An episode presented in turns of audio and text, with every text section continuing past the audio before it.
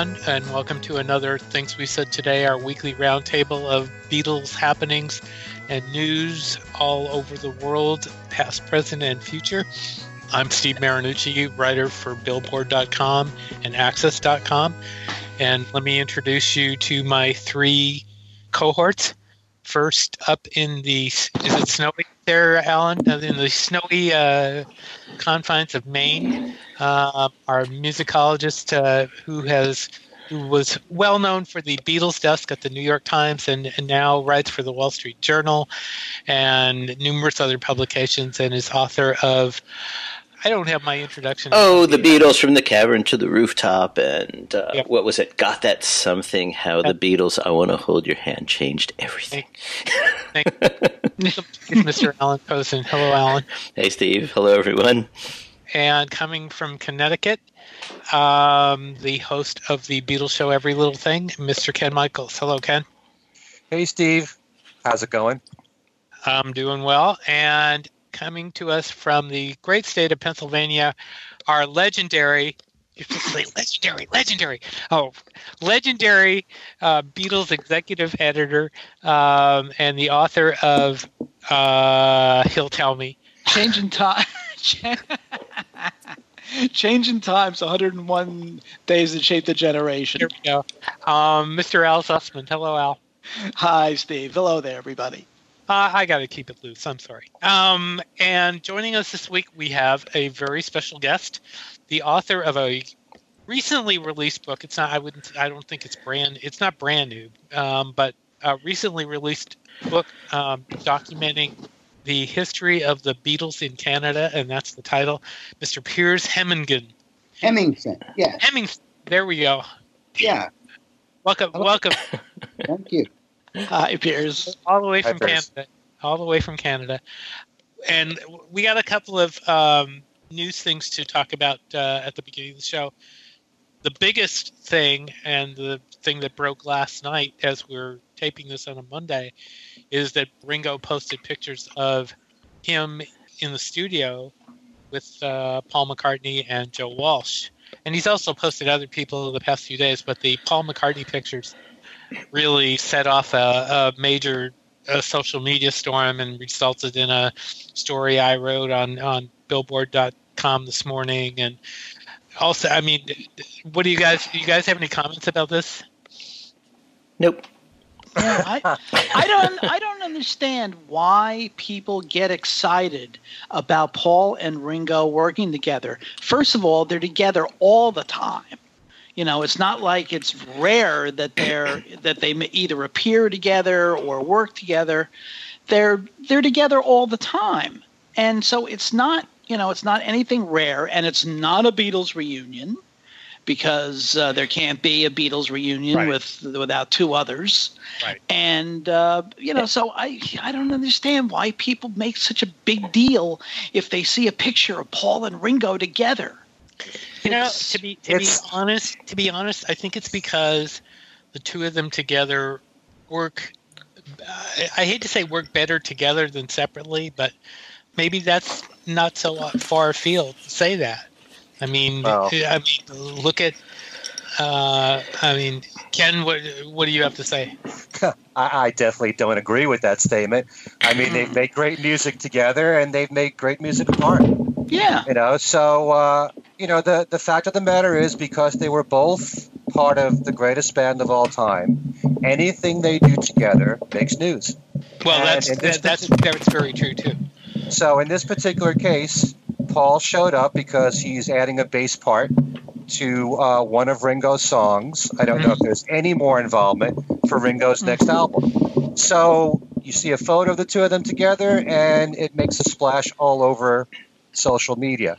And you know, it's nice to see the two of them together. I, they are together quite often. They don't yeah. work. They don't work together all the time. No. This is the first time since Ringo's "Why Not" album that Paul right. will be on it. So he's made several albums since then. So it's not like he's on every single album. It's nice to see the two of them together. And, and they've done you know, they've done live stuff since that. So, you know, I mean, yeah, I mean, you know, it, it's it's nice, and it reminds us that Ringo has an album coming out um, due sometime this year, and now we mm-hmm. know that Paul will be on it, and when we have tracks to hear, we'll have something to say. Yeah, right. Pretty right. much. And when, when you look at the list of all the people that apparently are on Ringo's album, they're some of the same people that have been on Ringo's most recent albums. Uh-huh. So if you follow what he's been doing and you like the work that he's been doing with these musicians, like Steve Lukather, you know, we heard last year that Richard Marx is supposed to be on it, Peter Frampton's supposed to be on it, those people, then it's going to be uh, probably similar, and maybe there'll be some new additions of people he hasn't worked with. So, right. um, you know. Uh, he just basically grabs anybody that he can grab and, and you know, gets them to, to play with him. So, you know, you kind of never know what's going to come up. But um, well, he, yeah. he he he's kind of on record of saying that. He basically, right. that anybody that comes by the house, pretty much, you know, if they're a musician, they're gonna they're gonna you know, get a pair of headphones put on them and an instrument put in their hands and uh, and you know, participate. Yeah, but I think it's the excitement of, of the two of them doing but, something together. But there's that, no excitement because oh, it's I not, disagree. I disagree. It's not, it's not the Beatles. I disagree. It's, look at look at the. I mean, look at how quickly who that. Who cares? Who cares? What a bunch of idiots. A lot of people. Social, a lot of uh, Al. A bunch that, of idiots photo, on social media. Who that cares? photo tweeted. That photo tweeted like crazy. Or who was, cares? Al, you're probably the only Al. one that doesn't.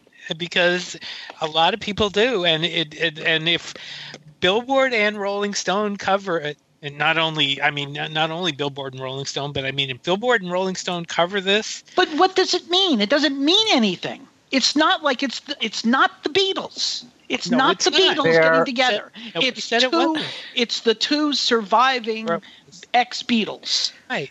getting well, together and for the, reason... the first time in about two years, which is. But the reason why it's getting all this coverage is for that very same reason, because it's the two Beatles together. It's the two that we have left. And there are a lot of people out there who cling on to their memories right. of the Beatles and think very highly, hey, look, go back to the year two thousand ten when Ringo played at Radio City Music Hall for his seventieth birthday.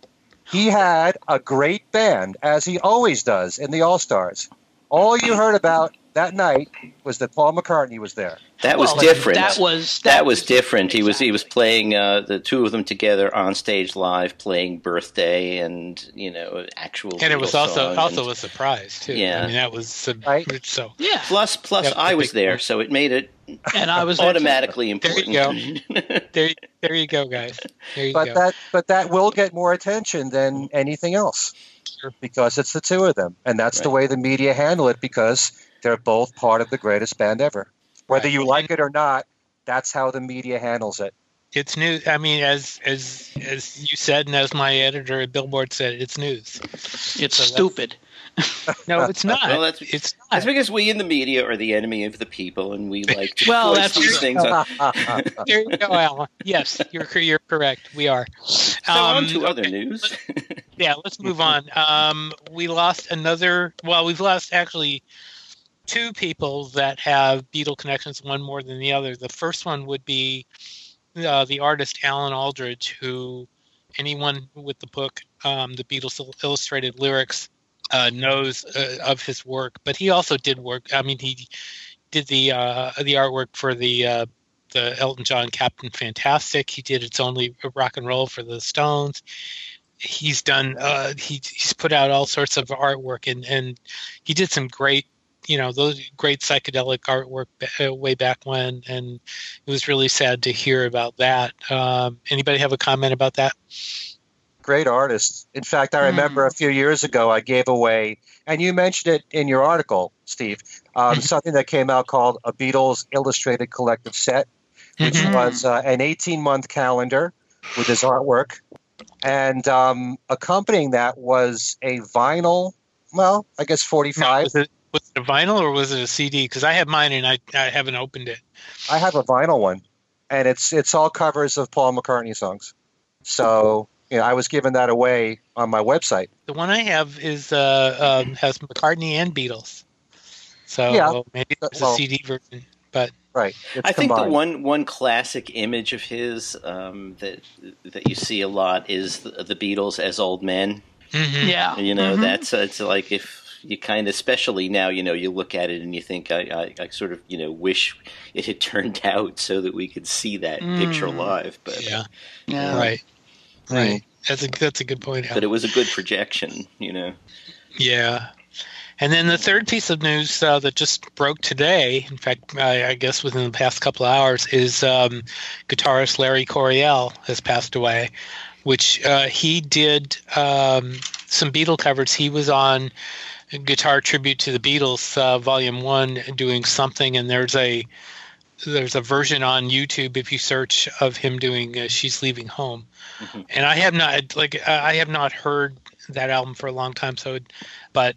Uh, that was a it was a very uh, diverse album, and there was some really good stu- stuff on there. I do remember that they put out there was actually two versions or two volumes they put out separately. But Alan, you were saying that you actually you met him. Um, yeah, I, I did a, a radio interview once that he where he was a guest, and it was a, a bunch of guitarists in different. Um, genres. Uh, the other one who was there, I remember, was um, Sharon Isbin, classical guitarist. I think possibly Carlos Barbosa Lima too.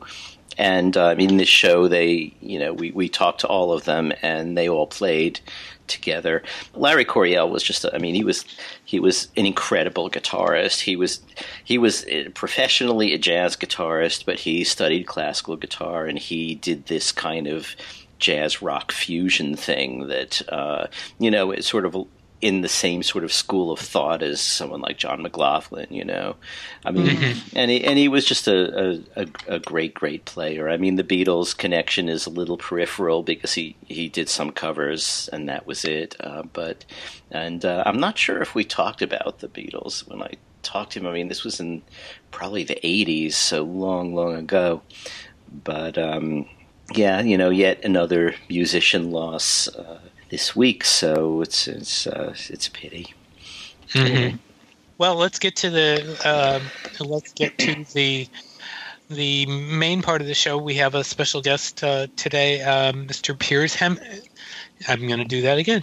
Hemmingsen. Thank yes. you. I'm trying to read my writing too. That's that, that's not a good thing.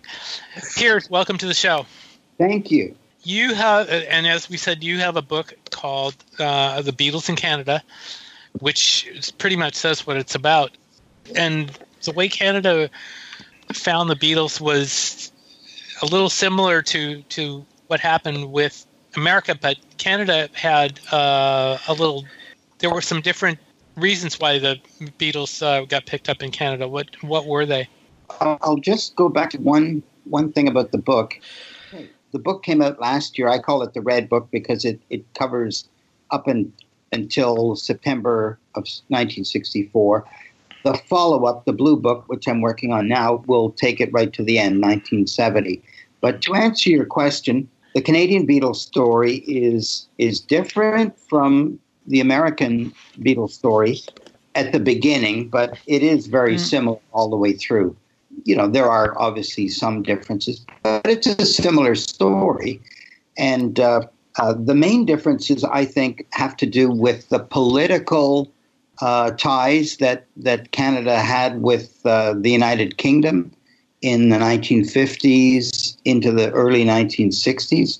Uh, there was a lot of people traffic, uh, usually one way. Uh, people emigrated from the United Kingdom. They wanted to get away from Uh, rationing in the late fifties. It was a pretty miserable existence compared to North America. So mm. Canada was one place where they took a lot of, I guess, people emigrating from the United Kingdom. Pe- the people who were there uh, typically had choices. They could choose between Canada, New Zealand, Australia, uh, and they would generally have to apply and go through a lot of paperwork. And eventually, once their paperwork was approved, they would take a one-way uh, ship to, uh, in this case, Canada. So there was a lot of one-way people traffic. Uh, Capitol Records always uh, uh, the Beatles label in North America uh, was headquartered in Los Angeles. In the fifties, uh, it was purchased by E M I uh, circa nineteen fifty-five. And I think that was a very significant uh, event because uh, Capital of Canada would have access to some recordings out of their uh, parents' parent, if you will, you know, in, in England, that was more suitable for release in Canada than it would have been in the United States due to the demographics, that is there were a lot of expatriate English people living in Canada who wanted to buy records by uh, British artists like Freddie Gardner, the saxophonist from the United Kingdom who had some wartime hits. They wouldn't have sold one of those records in the States. I believe he, his stuff was issued there on Columbia and, mm-hmm. and the odd one on Decca, but they didn't do much. But up, up here, uh, they did very well in numbers. It's all relative, of course. But mm. uh, to answer your question, I think that really made the difference as to why the Beatles took off in Canada in nineteen sixty-three instead of February of nineteen sixty-four, you know, with the Ed Sullivan Show. In the States, I was watching that show, of course, and it was an amazing show. I'd seen the Beatles on television when I lived in England the year before when they had Please Please Me on the charts. Canada did not have any televised Beatles segments during nineteen sixty-three, but we had news segments. So they did make the news, the radio. The records were played on the radio. She Loves You charted at number one in late nineteen sixty-three. And Canada, you know, the Capital subsidiary had the first album in North America, which was obviously the second British album with the Beatles. They just added the word Beatlemania to the front of it. But, you know, singles, albums, circa December nineteen sixty-three were the hottest thing in Canada.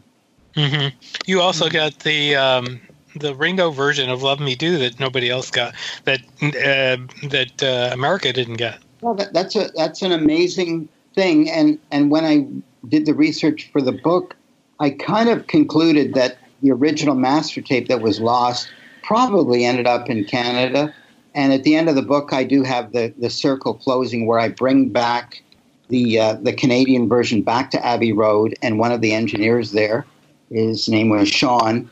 He uh, he took that, that master for posterity and, and made a new one out of it. But uh, it was definitely the, the Ringo version on drums that was issued in Canada. I have to be honest, when I looked at sales figures from February of nineteen sixty-three, uh, you're talking about two hundred copies of that record selling across three thousand miles. So it wasn't a large seller. Was that the was when you say you brought it to Abbey Road? Was that for the? Did that end up on the Beatles Rarity album? Is that is that where that ended up, or was that after well, that? Probably uh, after, right? The, because on the Rarities album, on the notes, they say that they actually took it from a vinyl single. Mm, right. So when when did you yeah, give the tape was, to them, Pierce? Was, well, uh, just a few years. I think it was two thousand fourteen mm. or two thousand. Yeah, two thousand fourteen. Okay. You know, twenty odd years after the Rarity. Uh, record. But, you know, it, it's all different. Um, Canada had a fan club set up here in the fall of nineteen sixty-three. Canada's fan club would become the largest organized fan club outside of the United Kingdom. Uh, they had upwards of one hundred thousand members in the Toronto chapter at one stage. And when the Beatles came to do the Sullivan Show, there was no organized U S fan club. They brought the two girls down from Toronto to uh, hang out with the Beatles at the Plaza Hotel. Uh, Deso Hoffman was a photographer with the entourage. He took their pictures sorting mail at the Plaza with George and with Paul. Uh, I think you might have seen some of those pictures. But sure. Canada obviously had a, a minor role relative to Ed Sullivan, but there, there's obviously a lot of uh, detail in the book that I've prepared, but I'm just trying to summarize. Canada had Uh, kids coming back from the United Kingdom with uh, Beatle records, turning on their friends. Uh, but the way the circle went here is that the radio station had to play the Beatles records for kids to hear them before the kids would go out and buy the records. So uh, it took a few radio stations in certain pockets in Canada to play records like She Loves You and From Me to You uh, before that, before kids would actually go out and buy the record. Uh, From Me to You, they got into a battle with Del Shannon. Mm. Uh, in, in places like Winnipeg and Vancouver, the radio mm. stations would have this thing called Battle of the Bands, and they would mm. take the same song by two different artists, play them uh, back to back, and then have the phone lines open up and have kids vote as to which one they preferred. Uh, in Winnipeg, they preferred the Beatles over Del Shannon. In Vancouver, it was uh, Del Shannon that, that uh, was the preferred mm. cover. So it, at the end of the day, it was She Loves You that, that became the number one song for the Beatles. By the time they stepped onto the stage at Ed Sullivan on, on February the ninth of sixty-four, Canada already had two albums out. They had the Beatlemania album, and then they had almost the greatest hits for, for its time, was called Twist and Shout. So it took, took up some of the old tracks from Please Please Me, but it basically had all of their first four Canadian forty-fives right up to She Loves You. So for anybody that didn't sort of cotton on to the Beatles in nineteen sixty-three, they could buy that album and be totally up to date. And I know, you know, from my reading of the Bruce Spicer books and other books in the States, there was a, a whole bunch of different companies like V J, and then Swan mm-hmm. picked up on She Loves You. The mystery to me in my research was why Capitol in Canada did not issue I Want to Hold Your Hand in December of nineteen sixty-three, and instead they chose to issue uh, the two-sided uh, rollover Beethoven with Please Mister Postman on the back, uh, when they could have they could have had I Want to Hold Your Hand issued uh, in December of sixty-three. I never could find out why that was, other than I think they just had uh, the master tape for the album, and it was practiced back then to take a couple of cuts off the album and put them out as a single to get interest in the record, in the album. Hmm. Okay. Uh, Alan? Okay. Yeah, I was wondering um, if in your research you looked at, um, you, you said, for instance, that Love Me Do sold two hundred, and, and if you've charted, followed the record sales of the early singles um, after that, how they how they spread across the different provinces of Canada. Where were they the strongest, and uh, you know, how did it did did you look at the, the sales in different areas? Sure, I've, I've got a whole chapter, and and the chapter has the charts from every major radio station across Canada. So I do break it out by city, and you can see which cities charted Beatles records at the beginning and which obviously did not. So Toronto was a big Beatles center. London, Ontario was a big Beatles center. Ottawa, so a lot of Ontario cities. Winnipeg and Vancouver were the other two. Montreal was late, uh, partly because of the uh, bilingual aspect of Quebec. Mm-hmm. They didn't chart She Loves You. The first number one record in Montreal was Roll Over Beethoven, which turned out to be a huge hit in the discos of Montreal, probably due to the beat of the music. Mm-hmm. Uh, but yes, I do go across Canada, and even some of the smallest places, they got review copies of the records. And Grand Prairie in Alberta, C F G P is the radio station. They were one of the first stations to chart Please Please Me in April of sixty-three. And uh, I show the chart in the book. And largely, I believe that's because they could receive uh, the big Chicago station. I know it's Dick Biondi was the uh, W L S. W L S. And I think a lot of these smaller stations would just tune into the big American stations, and whatever they liked, they would kind of break into their charts. So uh, I do go back to the beginning of rock and roll, as I mentioned, in Canada. And rock and roll was invented in the United States.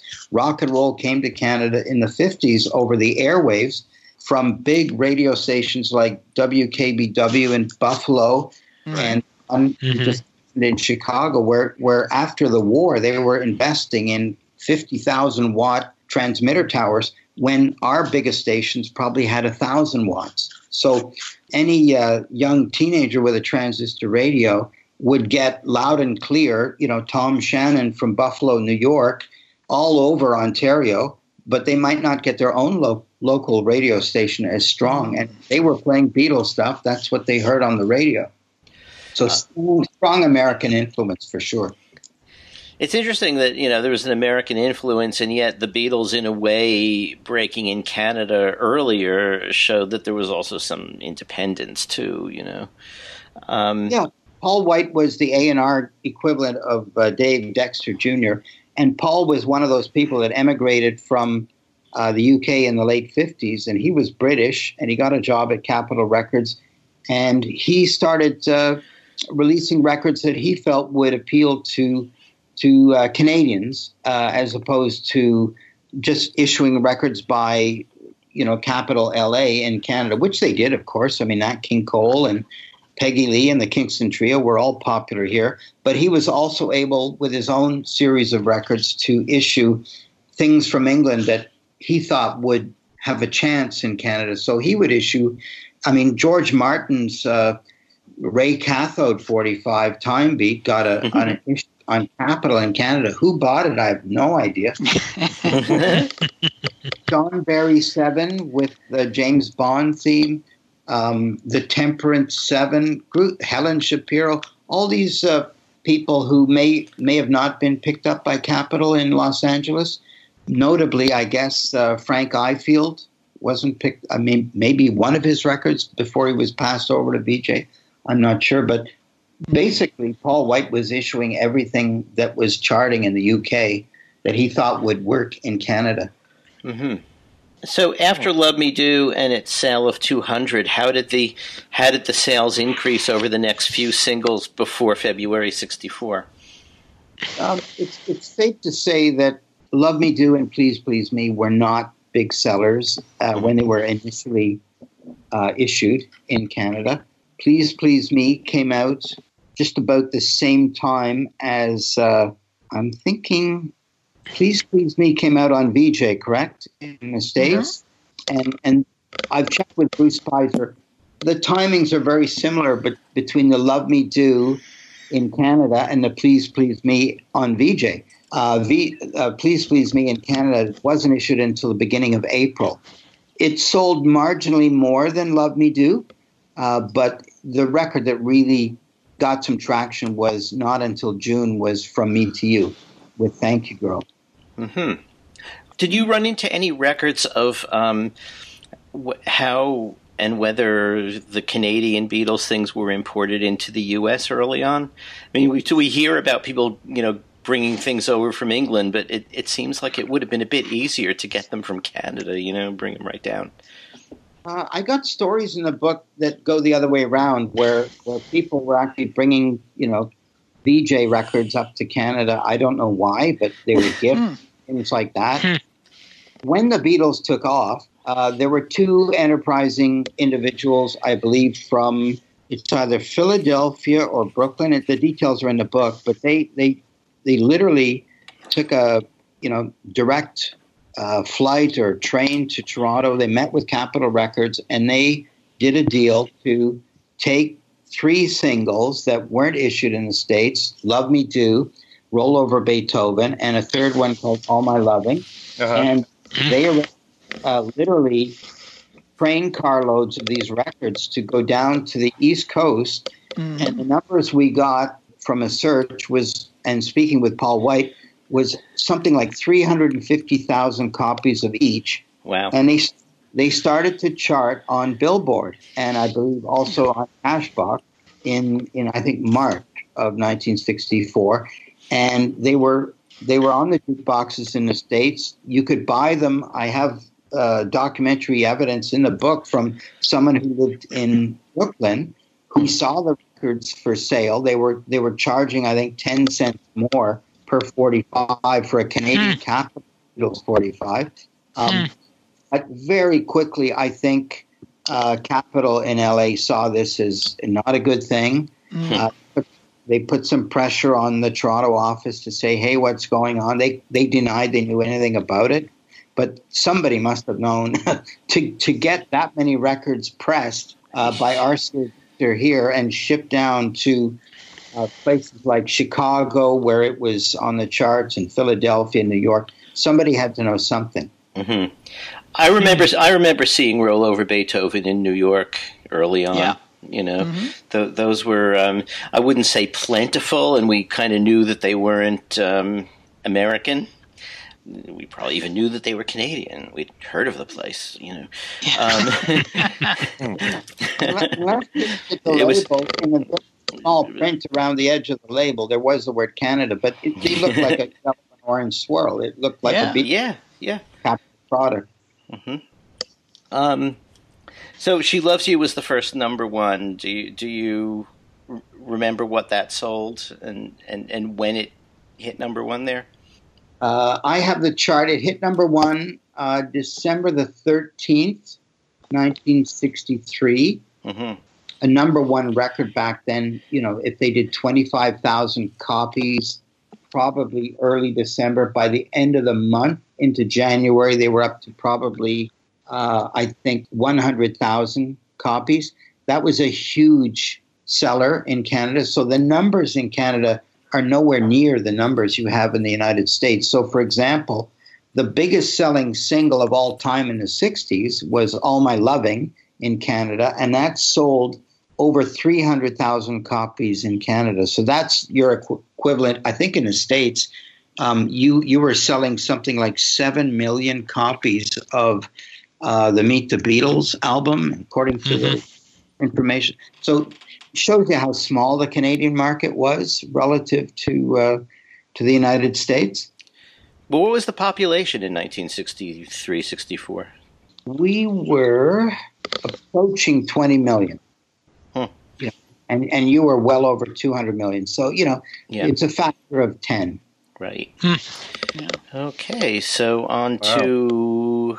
Who wants to pick up, Ken or Al? I'll, I'll pick up because okay. I can kind of segue from what you were saying, Alan, uh, because when you m- were mentioning uh, the fact that copies of particularly the Roll Over Beethoven, uh, Please Mister Postman single um, had, had made their way to New York, uh, I think actually even before that happened, this was in February, Uh, radio stations, because of the fact that at that point they were, you know, looking to get their hands on any any scrap of Beatles music, uh, actually had gotten imported copies of that single and were playing it. And uh, and in fact, when when the Beatles played the Washington Coliseum, their you know their first actual live concert in the U S, they opened the show with Roll Over Beethoven.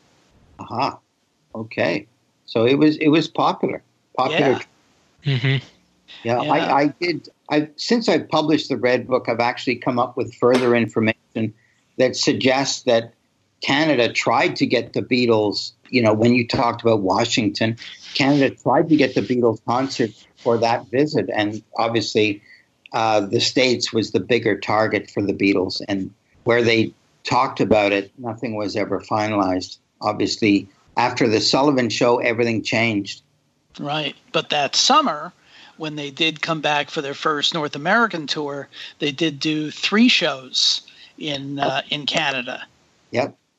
And uh, yeah, Vancouver was was on August the eighteenth, right? Uh, August the twenty second of sixty four, right? And then Toronto was September seventh, and Montreal September the eighth.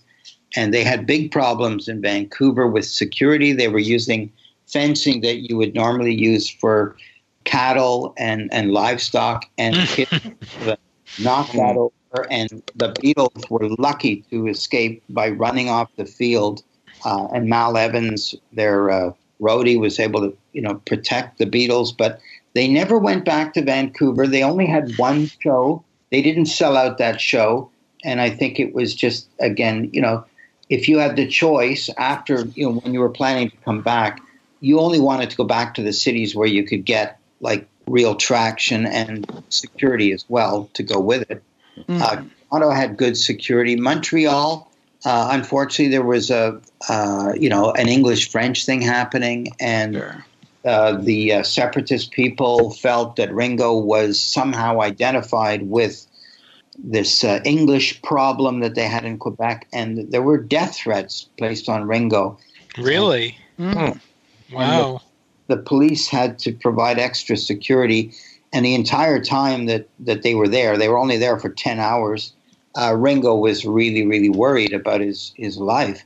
And uh, at the very on the same day, there was a hurricane bearing down on uh, on Florida, Jacksonville, right. Their next destination. So they chose to get the heck out of Montreal and head right down to Jacksonville, where I think they had a day or two to rest before their show in Jacksonville. But they never went back to Montreal. They never went back to Vancouver. But Toronto, Toronto, because of that fan club connection I mentioned, with, with so many fans, they had two concerts in each year, sixty-four, sixty-five, sixty-six.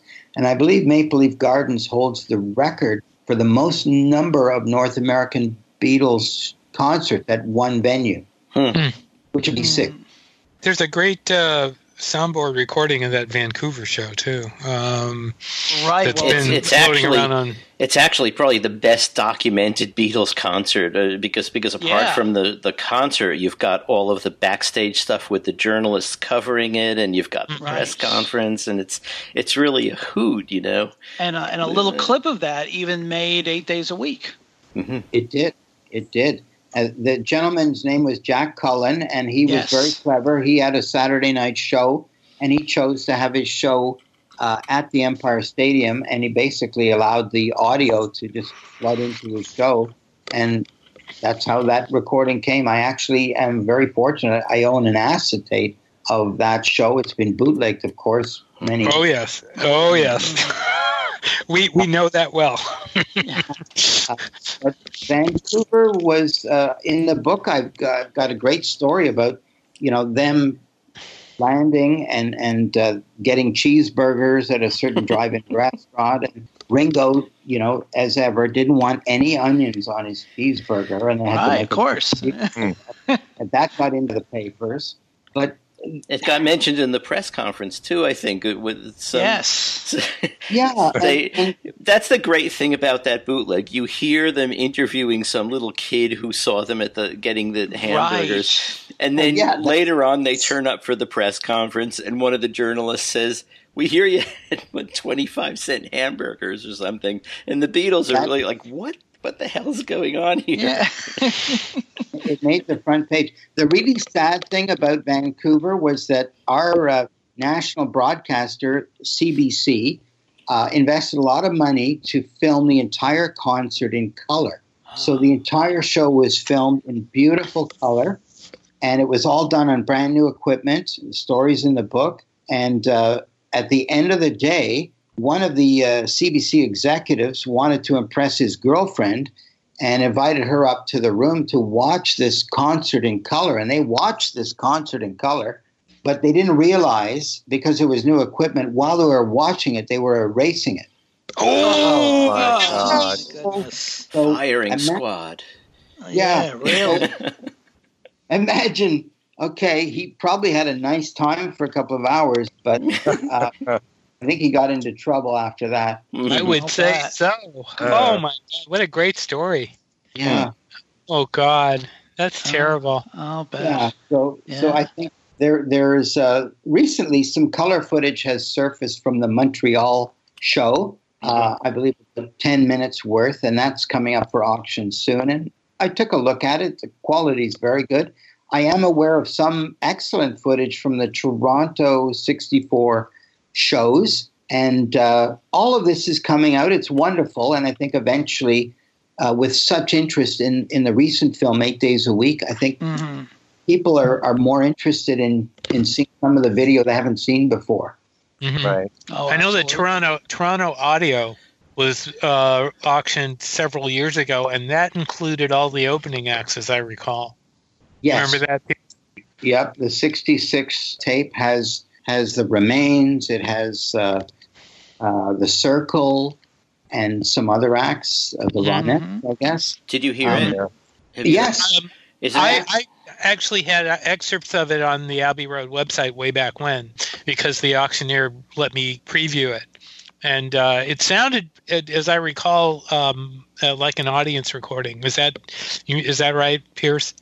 Yeah, it's an audience recording. The, the government of Canada was interested in buying that recording, and, and I helped them with that. In the end, as you say, it's an audience recording. Uh, it's it's not something that Apple could really market. It's mm-hmm. not good enough quality. But a few years ago, I was lucky enough in doing the research for the book to uh, discover a, a really good recording of the sixty-five show in Toronto, and it has the opening act, Sounds Incorporated, and Brenda Holloway, and mm-hmm. the others, uh, plus the full Beatles show. Apple is interested in in uh, doing something with it, but at this time, all they've done is listen to it. They haven't actually uh, made any decision.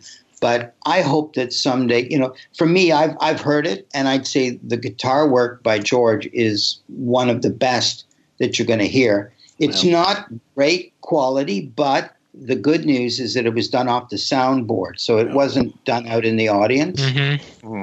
Um, it would need some work, and again, you know, if if you do anything with Apple, it has to be approved, authorized, and and. all those other good things that they do. They don't want to put out anything that's substandard, but it's good to know it exists. You know? Well, that's interesting that they're actually taking an interest in concerts. That's something that I think we've talked about before, and and that's I think is that the first time we've heard they've actually taken an interest in uh, in in a concert that hasn't been out before. I think it is. Well, yeah. I don't know. I, I, all the things we hear about them thinking about are things that have been around. Um, yeah, but, right. but this a, a, a soundboard. Uh, yeah, that's that's very tantalizing. Yeah, mm-hmm. Maple Leaf Gardens is still up, right? Yes, it's still up, and we had um, last summer we had a fiftieth anniversary concert, and they, a group, you know, a cover band, obviously played the whole set list, it, and it was sold out. It, you know, there's so many Beatles fans. Up here. Um, and for me, I, I love it. I, uh, I the city of Toronto did a Beatles museum exhibit last year. They asked me to be a guest curator, and I, I was just thrilled because I got access to so many archives uh, that I wouldn't normally have had access to. So, you know, television archives, radio archives, newspaper stuff, mm. and photographers, which which I really enjoy. And I did a series of walks, so I, I'm doing them again this year. So I walk anybody that's interested from Maple Leaf Gardens down to the King Edward Hotel, and we tell stories, and it's a lot of fun. And a Beatle stayed at that same hotel for three years, same room, and the stuff that the Walls could tell if they could talk would be amazing. But um, I'll tell you, just from doing the walks, I get people who come along on the walks who were at these shows, who have stories, and it's just always a learning experience for me. I love mm-hmm. it. I guess it's safe to assume you never went to any of the Beatles concerts, right? I didn't live in Toronto then, and I wish I had, but um, I was lucky, as I mentioned at the beginning. I lived in England in sixty-three. I was at school. I saw them on television at the very beginning of what they were doing. I, I'm pretty sure they never played Love Me Do on television, but I did see them do Please Please Me on the, uh, I think it was Thank Your Lucky Stars. Mm-hmm. Right.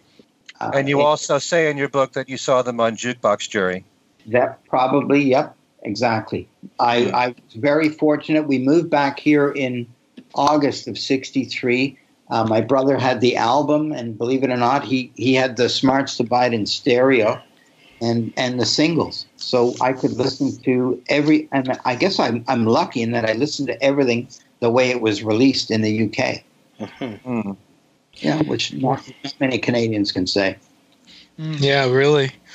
When's the uh, Blue Book coming out, uh, Piers? Oh, gosh, you know, you can, you can only imagine that the Blue Book covers all this amazing stuff, including the Lennon visits to Toronto. Right. Uh, wow. The Bed In.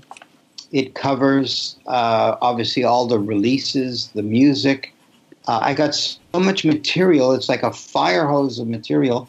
I can't see myself having it done for another year or two, even though I thought I had a lot of the research done. I've, I've uh, I've just been blown away by how much stuff there is. So when it's all said and done, the Blue Book and the Red Book will be, you know, a, a two, two-volume package. Mm-hmm. And the book will also have rare recordings on it uh, as as an audio disc and, and maybe even some video this time. Hmm. Um, mm. I don't, I don't think any of you has listened to the C D yet, but There was a Canadian D J who worked for Radio Luxembourg in the fifties, David Gell, and I was so fortunate I tracked him down, and David now lives here in Calgary, and he kindly recorded an introduction to the audio C D. And David, you'd never heard of him, but he was a, a D J at Radio Luxembourg. He was the first guy to play uh, an Elvis Presley record in Europe. And and when John Lennon met him, he, he basically bowed down to his feet and said, you were the guy that got me into rock and roll. And here's this, this man who's now well into his mid to late eighties out in Calgary, Alberta. Uh, just a very kind man and uh, part of the little Canadian story. Hmm. What else is on the C D? Uh, the C D has some of uh, the sixty-five concert that I mentioned. It's got the warm-up. It's got a lot of Tony Barrow um, from the press conference that's never been released before. Uh, there are interviews with the fan club, uh, well, woman, was girl, Trudy Metcalf, who started the, the first Canadian fan club, uh, some of her stories. There are all of the original nineteen sixty-three radio news reports about the Beatles. Oh, wow. From the Canadian Broadcasting Corporation. So anything I could find, basically, that would, and then I had to jam it into a one-hour disc.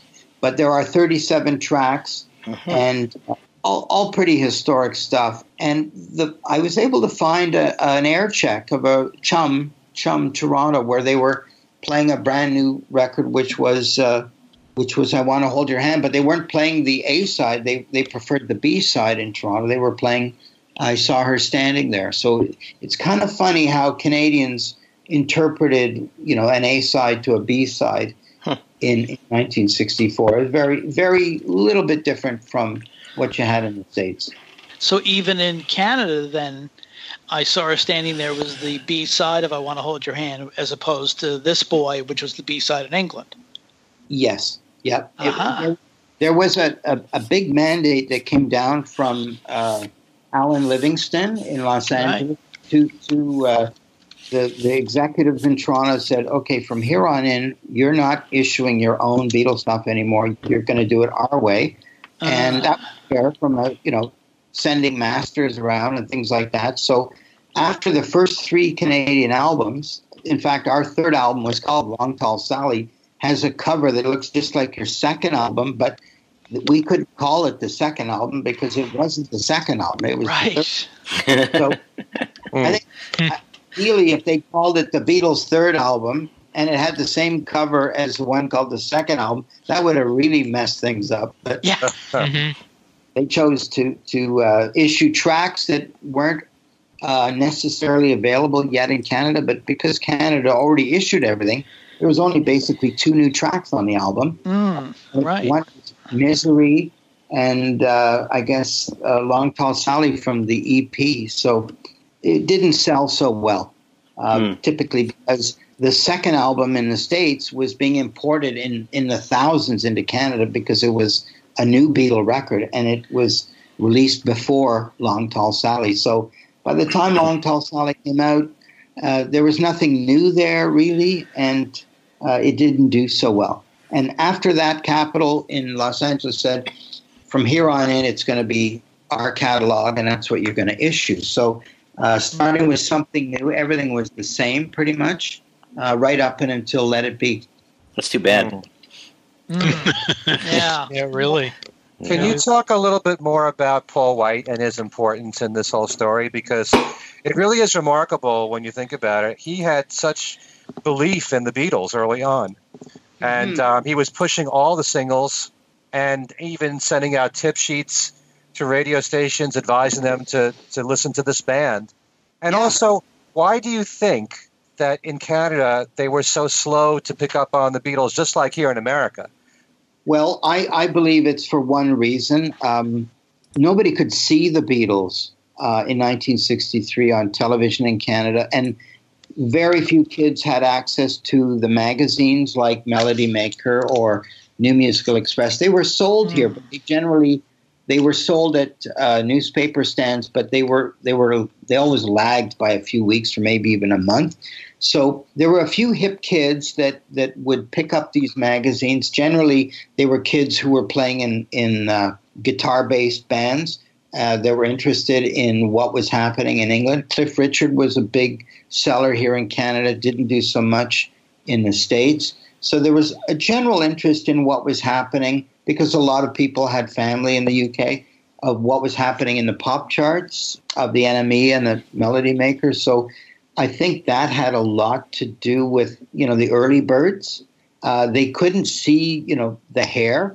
Once they saw the hair, and once these the news stories that I mentioned that are on the C D, once the news started picking up on these four guys with this really long hair, um, kids thought, well, it's kind of a form of rebellion.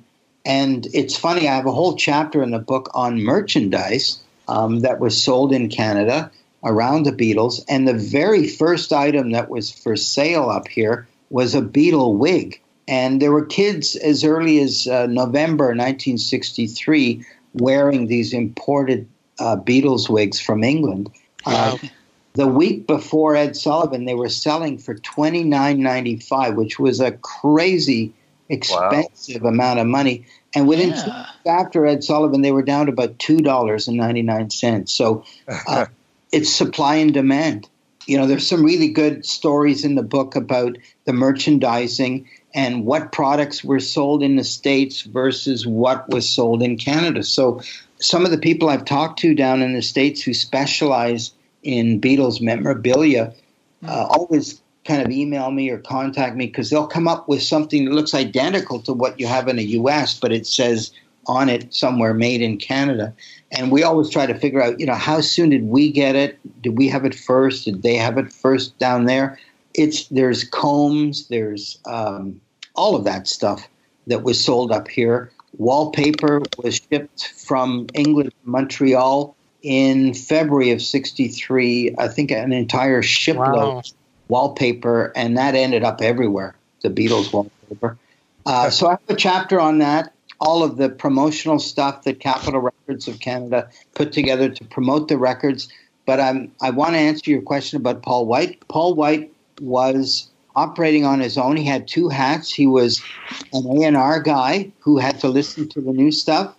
He was also head of promotion. So usually in the States, they would have one person looking after A and R and another department looking after promotion. But Paul did both. So to your point about him sending out the tip sheets, he called it a sizzle sheet. He would publish that every Friday. Uh, he would put on his comments about what he recommended a radio station should plug from Capitol. So back then, you know, radio stations would would be getting free records from Capitol. They'd be getting free records from Columbia, et cetera, et cetera. And they felt duty-bound to plug a couple of their records every week because they were getting them for free. If they didn't plug them, uh, they weren't likely to get any more uh, free records. So Paul was very good at, at writing comments in his sizzle sheet.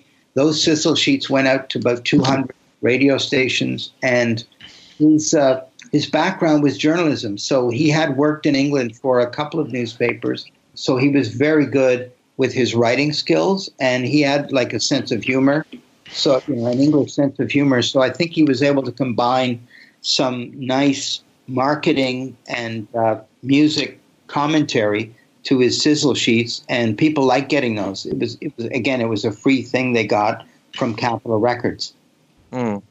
But you're saying you think that because the Beatles were in the news, once the once Canadians saw them on television, you know, that that was that was one of the biggest reasons why they caught on, more so than than the record promotion.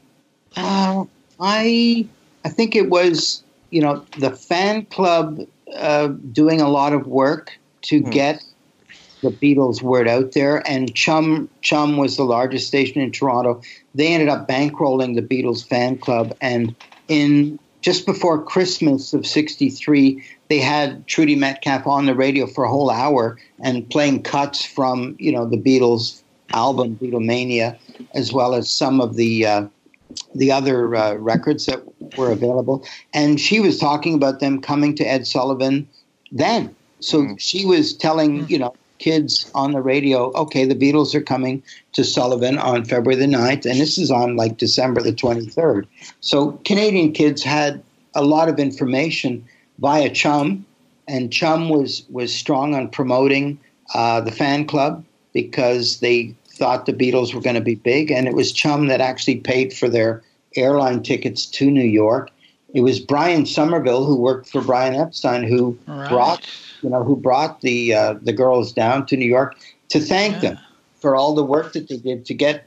And when John Lennon met Trudy Metcalf again, he got down on his knees and he said, you know, I want to thank you for all that you did to get us going here, but obviously not in the States. Montreal had a fan club. Unfortunately, the girl who started that fan club was kind of eclipsed by the Toronto fan club to a degree, in that she didn't get invited down to New York. It was the girl from Toronto. So the fan club had a lot to do with it. The radio station had a lot to do with it. Uh, I wouldn't say magazines so much, but we had one writer up here named Sandy Gardner who wrote for the Ottawa Journal, and he was plugging Beatles records right from Love Me Do. So the first written review of a Beatles record I tracked down was March third or March fourth of nineteen sixty-three. Uh, he reviewed Love Me Do for the Ottawa Journal in their weekly pop column, and he would go on and re- and he would kept hyping and hyping and hyping the Beatles, and he would offer twenty-five copies of the next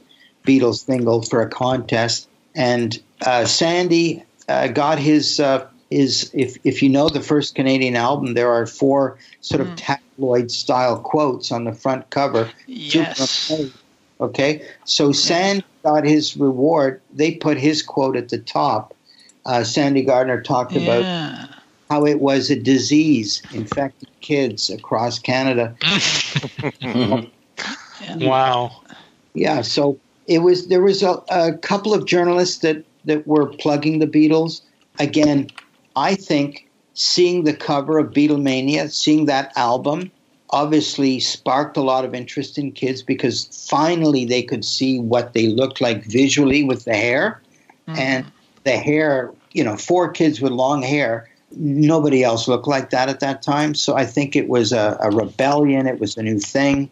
And all around uh, Canada in December of sixty-three, I know a lot of kids got that album as a gift in December of sixty-three. It was, it was something that was hotter than hot.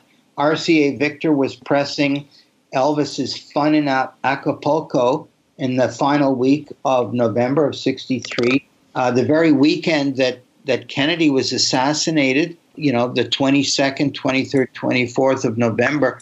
R C A Victor was in overdrive pressing copies of Beatlemania. They had initially, I believe, twenty-five, and then it was amped up to fifty thousand copies of that album pressed for the Christmas market.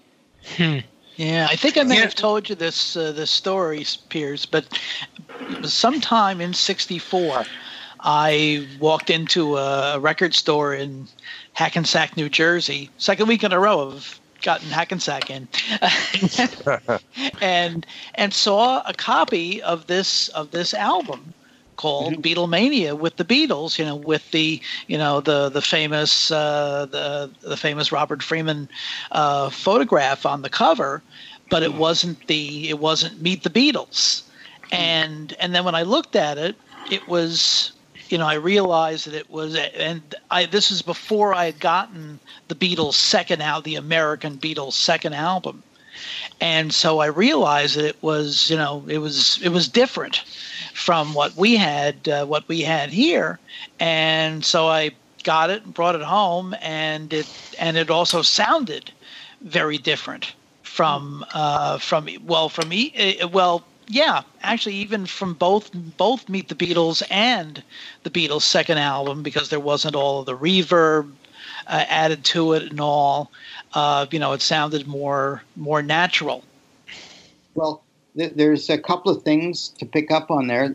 That album has seven tracks on each side, just like a, a regular yep. British release of that mm-hmm. at the time. Paul White arranged to have the master tape flown over on, uh, I think it was a Monday, the it was the week before Kennedy was assassinated. He decided to go with the the uh, the, the full release of an album, which was pretty gutsy for him, considering, you know, She Loves You hadn't quite taken off yet, but he was doing it based on what he read in, in the British press about Beatlemania. And I tie it back to the uh, C B C radio reports that were on the radio every other day here about Beatlemania in October and November of sixty-three. So he heard about it, and he was getting a lot of pressure from kids, the fan club, to put the album out. And the only difference, as I mentioned before, they, they splashed the word Beatlemania on the top, right, and they had the tabloid quotes. L C A Victor had a very good reputation for pressing vinyl records. Uh, they'd opened their plant in nineteen fifty-three, just in front of the Elvis Presley phenomenon.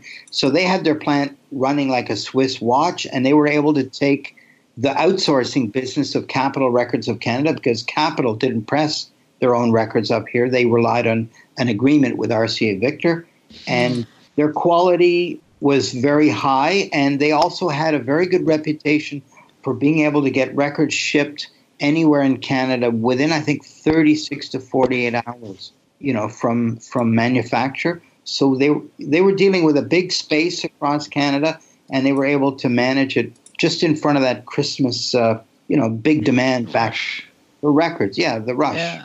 Mm-hmm. Mm-hmm. It, it actually went head to head with Elvis's Fun in Acapulco for, for the so you had R C A getting paid to do both, you know, whatever rate they were getting to press records. Visually, if you put the two records side by side, one looks older and one looks brand new. Exciting. Yeah. Mm. The the one thing, you know, in all your comments, Pierce, is how far ahead Canada was uh, in America uh, of America uh, in with the Beatles. It, it, it's it's it's incredible. I mean, that they were that far ahead. You know. Uh, uh, well, the, I. I I, I also get into something you might be interested in, that George Harrison had family here in Canada. Oh, right. And, uh, uh, his sister, Louise, who I know some of you met through the, the fast and things like mm-hmm. that. Yep. She, she uh, and her husband emigrated to Canada in nineteen fifty-six. He was a mining engineer. They lived in northern Ontario, a place called Virginia Town. George would write her postcards starting literally in the summer of fifty-six. He'd write her things like, uh, Louise, I'm learning to play the guitar. A couple of months later, Louise, I've joined a band called the Quarrymen. Uh, months later, Louise, I'm I'm going to Germany, you know, that type of thing. And uh, Louise's mother, obviously George's mother, came out to visit, and George asked his uh, mother when she was out here to get him a pair of cowboy boots, which she brought back to him, and then he wore in Hamburg. And the other three Beatles saw those boots and said, oh, we got to have those. So they had yeah. them in Hamburg. But uh, there was a nice little family connection in that George also had an aunt and uncle in Toronto. Uh, they, uh, Edmund French was his name, Uncle Edmund, Aunt Mimi, Mimi, his wife. They had two kids. And when, when George came to uh, play in Toronto, of course, all the family came to to uh, visit him at the hotel. Uh, so George had family, and believe it or not, John Lennon's girlfriend, Cynthia, her mother didn't really approve of John Lennon for a number of reasons, and uh, mm. came over to Toronto in nineteen sixty-one to, to, to work as a nanny, and she would, she would be based here until nineteen sixty-three uh, when, of course, John was a world-famous Beatle. She would move back to Liverpool. And uh, so they had Canadian connections. Funnily enough, when when the two girls went to uh, New York, they tried to get into, the fan club girls tried to get into the Ed Sullivan show. They were outside, and they were chatting with this woman from England named Cynthia. And it turned out that Cynthia couldn't get into the Ed Sullivan show because nobody believed that John uh, wow. had a wonderful conversation, which is documented in the book, lasted like half an hour. And Cynthia knew all about Toronto because of her mother being there for the previous two years. So it's kind of a little side story. Um, yeah. Mm-hmm. George had said in one of his his postcards that he would, would have wanted to emigrate to Canada. And, of course, there wouldn't have been any Beatles if that had happened. I don't think so. But mm. Right. Little history there. So again, I think that really reflects the Canadian people traffic between England and Canada at the time. There was a lot of people getting jobs in Canada in the mining industry or, or the other industries that were here. You're going to be at the fest in, in, New, in New Jersey. All right. Excited. And uh, but uh, people who aren't going to be there that are interested in your book, how can they get it? Well, uh, if you go to the website, it's uh, the beatles in canada dot com. The only books that are left are out of the U K, and the link that's on the website will direct you to a page, and the shipping is, is currently free. So when you get the free shipping, the price of the book is the same. In fact, it's probably a little cheaper now because of the exchange rate. You can order it. I know the, the people that I've talked to lately that have ordered it, who are based in the States, have ordered it from the U K. They get the book within maybe seven or eight days, uh, and they don't pay for the delivery. Okay. Nice. Okay. But I will have some books at the fest. I've only got six hardcover books left. These are all signed by Paul White and Mark Lewison and myself, and they're the last of the, the two hundred hardcover books I did. And uh, I'm going to have those at the table, plus a number of softcover books that were left over from the Chicago Fest from last August. Okay. Well, thank you very much, Piers. That's been this has been great. Um, mm-hmm. I, I've really enjoyed hearing all the stuff that that uh, I mean. Well, some of the stuff is just amazing. Like all I right. said at the beginning, Canada's Beatles story is is different, but it is so similar. So, same record company, Capitol Records. The same, you know, Ed Sullivan having the same impact on Canadians because the Ed Sullivan Show was broadcast on the Canadian Broadcasting Corporation. A lot of it's similar. And, and and obviously between sixty-three and sixty-four, the girls went wild over the Beatles. And then later on, it was the guys that got into the music. So, mm-hmm. you know, it's very similar. Demographics are similar. Language is similar. Similar story, but different. Well, thank you very much, Piers. This has been mm-hmm. very, very enlightening. Very enlightening. Well, thank um, you for the opportunity. We'd love to hear from you out there uh, what you thought of this show or our other shows, and you can write to us at Things We Said Today radio show at gmail dot com. You can also contact us on Facebook at Things We Said Today Beatles Radio Fans. You can contact each of us on our personal pages. My email is beatles examiner at gmail dot com. I'm going to run around the table. Piers, first of all, how can people get a hold of you? Well, it's the beatles in canada dot com website, and my email address is on the website. So send me an email. I'd be happy to uh, respond to anyone who's interested in the book. And again, I also mentioned the, the Blue Book is is in the works, and I'm happy to solicit any stories or things that people think I should include. I'd be happy to do that. Okay, thank you. Um, let me let's go around the table. Um, uh, Ken, how do people get a hold of you? Uh, my email address is everylittlething at a t t dot net. You can always visit my website, which is ken michaels radio dot com. Very quickly, I just want to plug two things. My latest uh, syndicated show, For Every Little Thing, is an all George Harrison special for his birthday. And um, right now I have twenty-four stations carrying the show. If you want to know where you can hear it, you can go to my Every Little Thing page on the website at ken michaels radio dot com. I also want to say that I just recently was a guest on a Paul McCartney podcast, which is called Two Legs. It's a brand new show, and it's hosted by Tom Hunyadi and David Gargolino, who are fans of both this show and Every Little Thing. They listen to this show all the time. And um, so we talk about uh, the first part of Paul McCartney's solo career, the singles that came out from nineteen seventy-one through seventy-four. And we talk about my history in radio with Every Little Thing. And we talk a bit about this show, too. So if you want to listen to that program, it's going to be posted. Uh, they're saying hopefully this Friday, which is February twenty-fourth.